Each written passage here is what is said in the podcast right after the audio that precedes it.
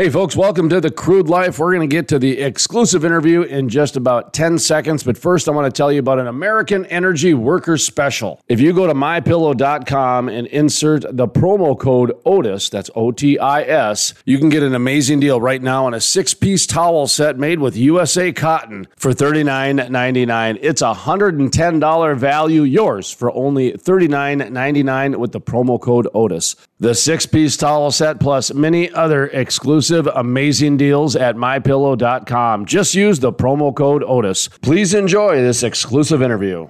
Thank you for joining the program here today en route back from Qatar and Turkey via Fargo to Bismarck. Boy, you just keep planes, trains, and automobile in it, don't you, sir? Trying to drive the economy, I guess. yeah, no pun intended. Well, what's going on today now? You just got back from uh, Turkey, Qatar. My guess is you're probably briefing people, huh? Well, actually, I'm in a.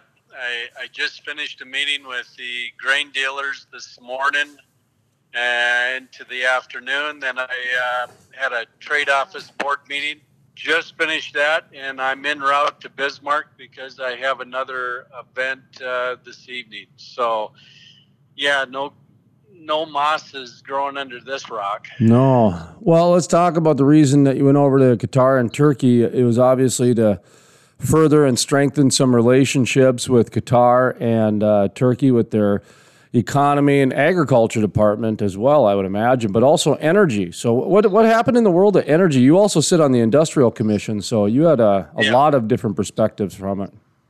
Yeah, there's uh, well, in fact, because of my duties and responsibilities, I touch uh, business development, uh, water, uh, infrastructure, energy, oil and gas, transmission plus uh, agriculture is about 40% of my portfolio, believe it or not.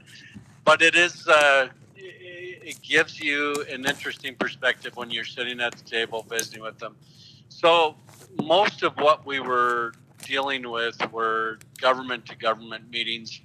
Um, there is some aspect to what they do within their government that looks at foreign direct investment that considers other projects in multiple areas around around the world. And with North Dakota, since we're so diverse, they were interested to know some of our our biorefineries, uh, renewable projects, uh, carbon projects, things like that. I think they uh, they were a bit intrigued and interested and wanted to know more about it.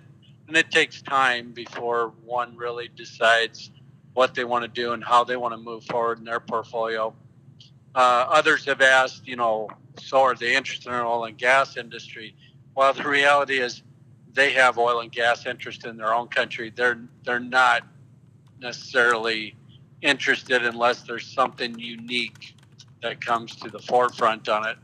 That's not to say that they won't be in the future. Uh, maybe there's something that piqued their interest.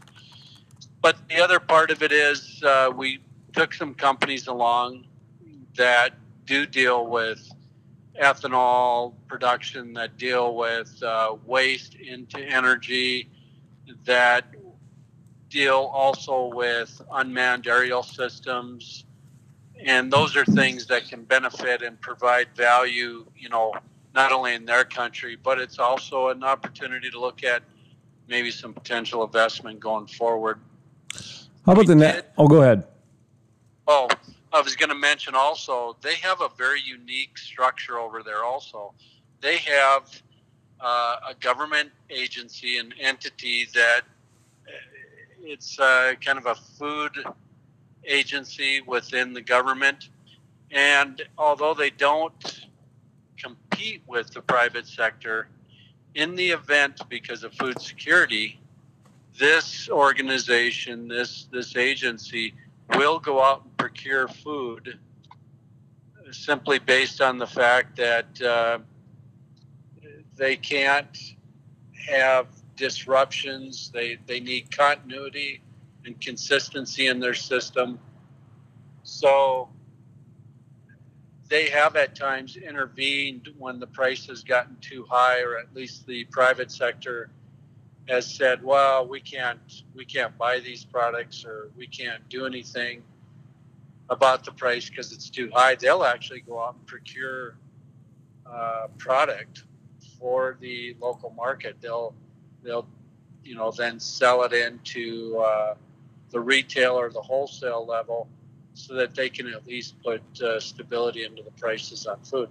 That was interesting, and uh, we did share with them the numerous commodities that are grown in North Dakota, some of which are staples in their diet, and uh, you know they'll they'll certainly consider it. Like they said, price is a component, quality is definitely a component, and if you can align both of those things, uh, there's some real potential. So we'll see where that goes also.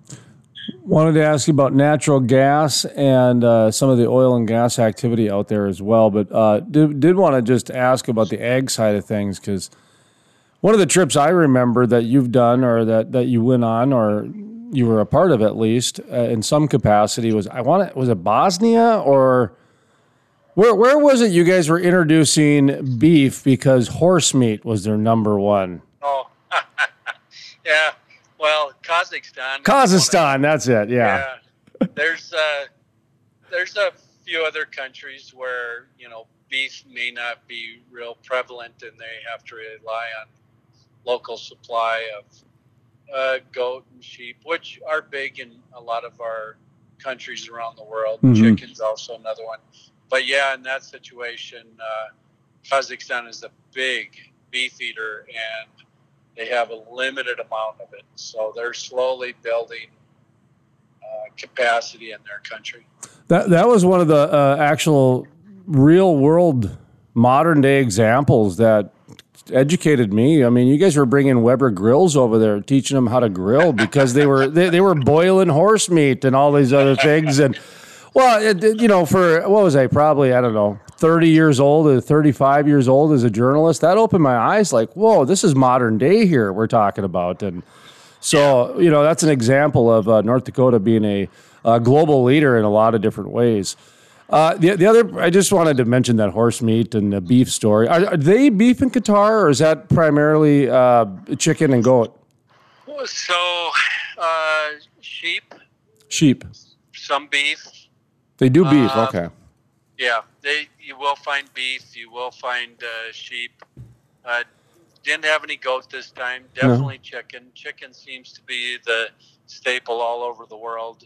Probably because it can be raised in very in a very small environment. It could also be raised locally, domestically, and uh, it's generally very affordable. So, and it has a a quick turnaround. Um, depending on where you're at, how they're being produced, raised, uh, you can look at you know a timeline of 80 days to 110 days, just depending on the nutritional quality of the feed, things like that. Mm-hmm. But uh, yeah, it's it's interesting. It's interesting. You, you mentioned uh, that a lot of Qatar has a lot of their own oil and gas reserves and supplies, and and everything where, where America or American companies and oil companies, at least from my understanding, where they were doing a lot of their work in Qatar was helping them build infrastructure, pipelines, and just getting their their oil and gas infrastructure uh, ready. You know, Mobil comes to mind, Exxon comes to mind. Um, Exxon. Exxon was it? Okay, yeah. Talk to me a they little bit. the first ones back in the '70s to actually, you know, uh, develop their oil and gas reserves. And if you think about it, just 40, 50 years ago, these were Bedouins. They lived in tents. Mm-hmm. Uh, their cities now have new streets, new buildings. Um, yeah, it, it's, and in fact, somebody, you know, the people designing, the engineers and the architects never thought about sidewalks and, and what space should look like so people can move. So they've actually built uh, buildings and blocks without any sidewalks, and uh, they've now caught themselves and they're having to go back in and try to redesign some areas, and especially new construction now has sidewalks into it. I know it's hot over there, but there are times that people will go out and walk or at least need to move from point A to point B, and it may not be very far, and, and we'll do that.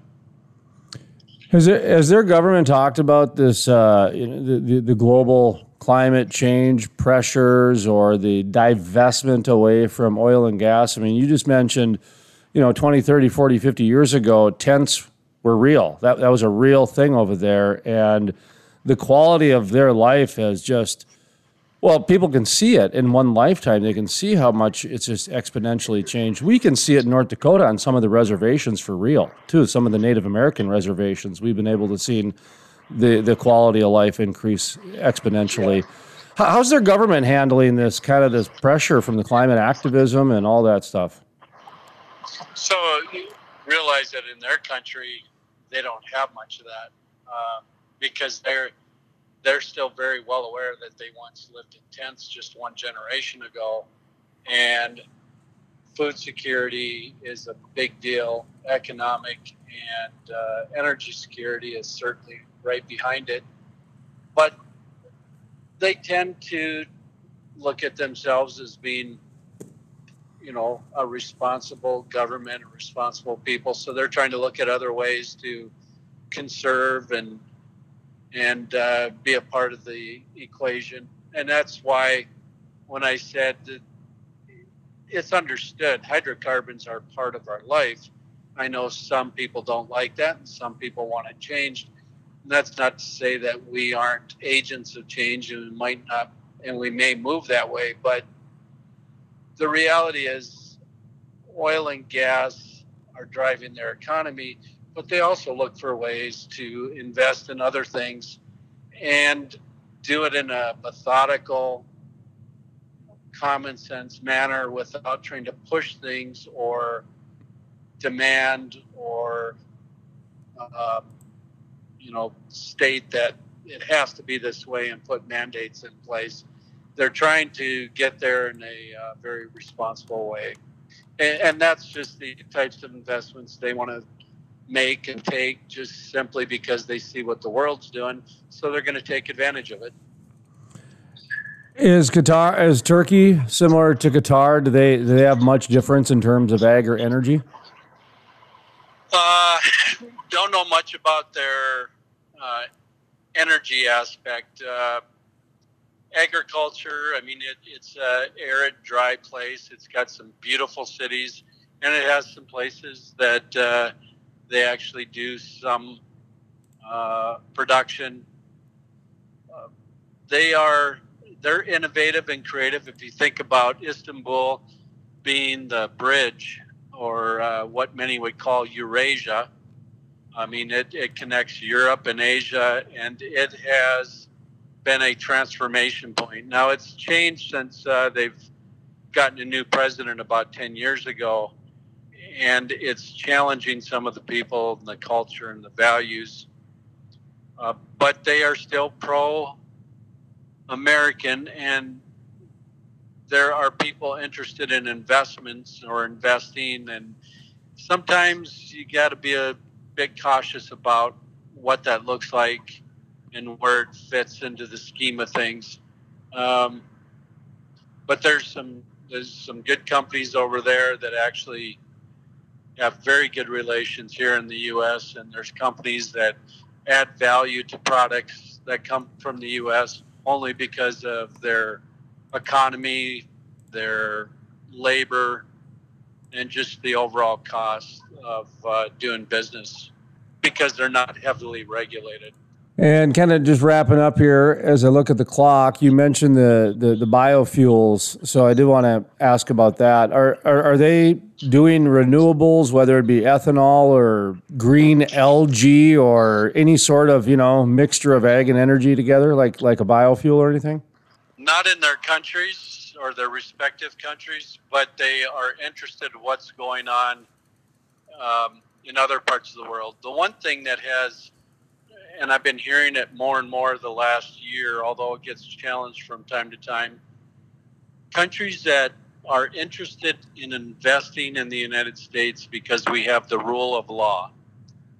Now, it makes them a, a little concerned when you see protests going on in in uh, states and in cities where it just goes where it's locked down and it isn't dealt with that the rule of law is thrown out the door and the protesters can do whatever they want uh, that that worries them a little bit but overall they talk about the rule of law that people don't just get to change things because they don't like something or they don't believe in it then uh, that that worries them because they see that in other places in the world. So they have some security in knowing that there's due process and there is a process that exists in the United States. So that really interests them when it comes to actually making investments. We may be one of the last few places in the world where rule of law actually applies, and uh, it may actually attract more investment globally.